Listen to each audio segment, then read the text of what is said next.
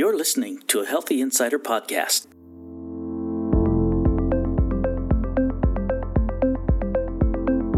With Josh Long, Legal and Regulatory Editor.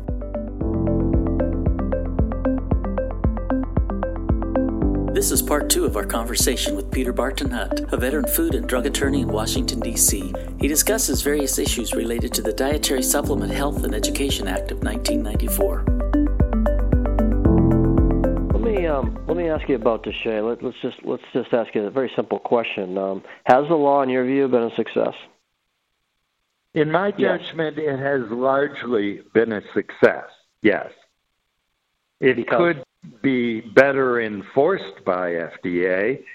Uh, I've been uh, appalled, like you and everybody else in the country, that there are companies that put uh, prescription drug ingredients to diet, into dietary supplements. My personal view as former chief counsel of FDA is that FDA has not done adequate enforcement against that.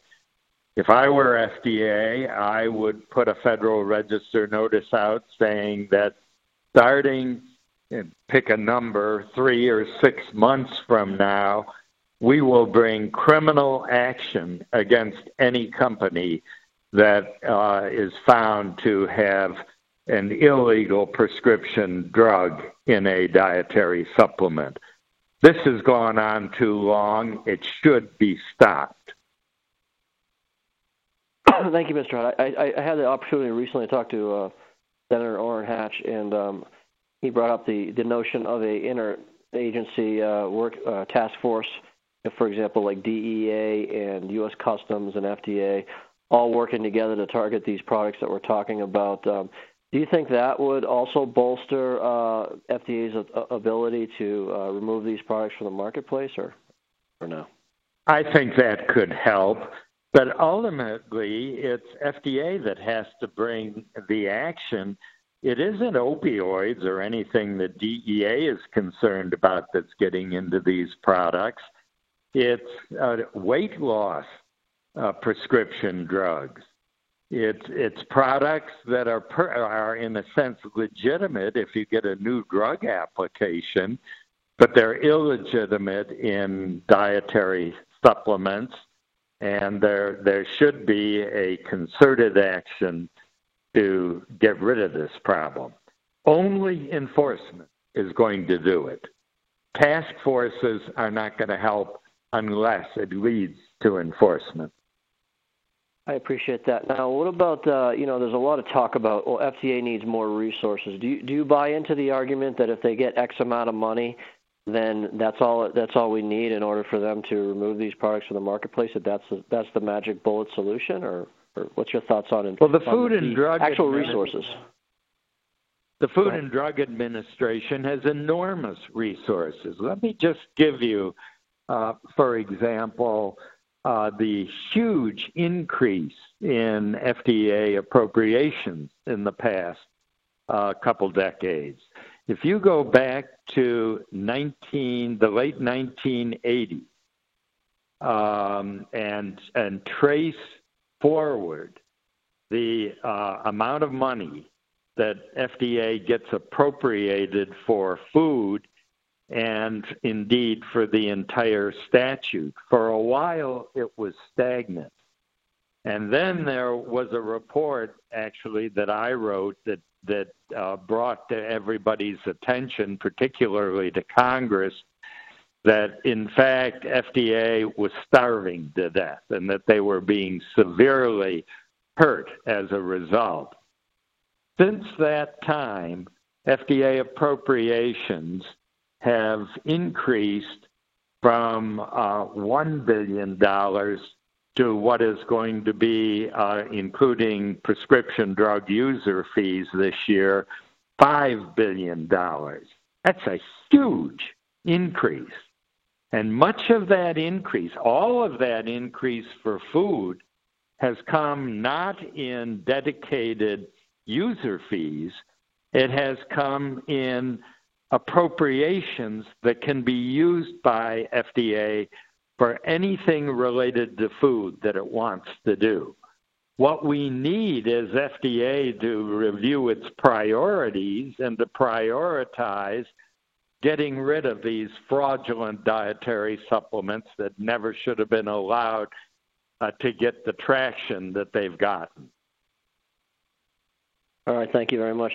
Let me ask you a couple of uh, quick questions for you. So last week, FDA had a had a meeting on innovation, all day meeting. I don't know if you had the opportunity to attend that, but they talked a lot about uh, innovation and, uh, the new dietary ingredient notification provision. So I don't need to tell you, you're, you've been doing this for a very, very long time. But just for our listeners, FDA has stressed that the new dietary ingredient notification process that's embedded in DSHEA is its only opportunity to review dietary supplements before they're placed on the U.S. market. Mr. Hutt, has the has the NDI notification provision is it broken? Uh, does it need to be changed in the law? Does FDA need to figure out what it's doing with that? What what are your thoughts there? Well, I I don't think it's broken. I think that FDA has vastly overstated Uh, any potential problems with the NDI system. Do I think that there could be new dietary ingredients that could cause problem and that should go through the system? Absolutely yes. That is there as a fail-safe system where they're needed. But remember that the law has two provisions.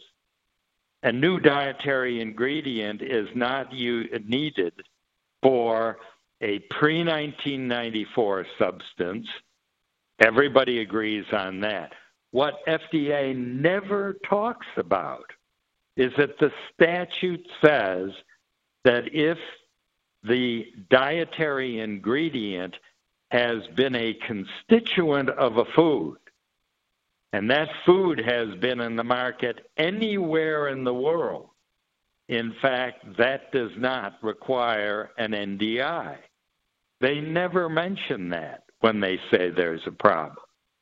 And those, many, many of those constituents have lawfully been put on the market and have not been the subject of an NDI and have created no safety problem of any kind whatever. Back to the uh, the NDI provision, you, you, mentioned the other exception in the law, and, and, and, I wanted to ask you about this because there, there are some people that say that that exception has, has swallowed the uh, essentially swallowed the, the rule, the NDI notification requirement. In other words, there are very many companies that are relying on this exception, which which says that the supplement contains only ingre- dietary ingredients that have been present in the food supply as an article used for food in a form in which the food has not been chemically altered. That's a mouthful. But the point is that some may say that that wasn't the intent of the law. That wasn't the intent of the law wasn't for that to be the major exception to the requirement that if you have a new dietary ingredient, you got to notify FDA and provide evidence of safety. Your response to that? Yes. I, again, I come back to the the question: Why are they concerned about it if it hasn't caused a problem? Okay, um, that's that's the fi- the answer. The answer really is for any legislation to work, there has to be a way to make it realistic, i.e., to exclude things that cause no problem.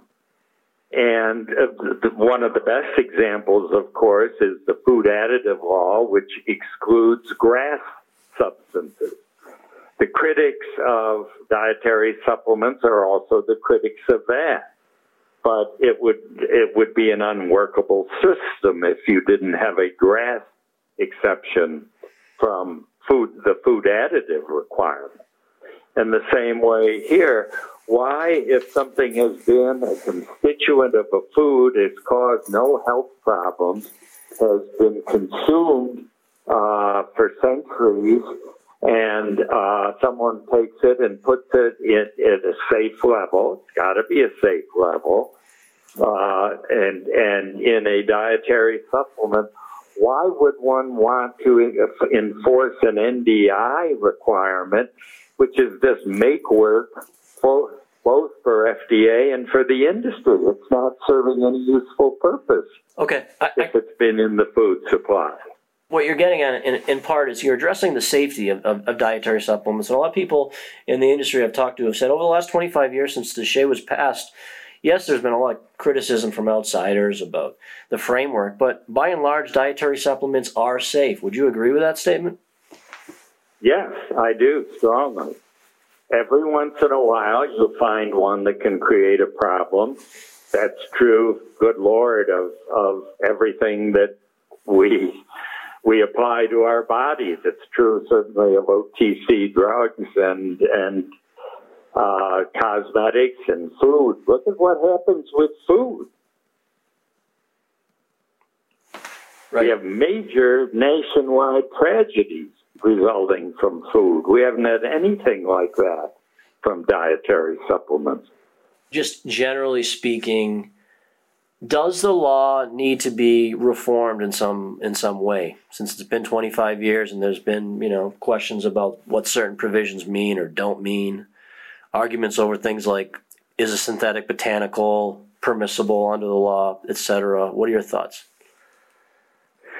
well you're you're asking a, a, frankly a complex question that would yes that would require about four or five hours of discussion because you'd have to go through each individual provision. Let me let me try to answer it in a global way.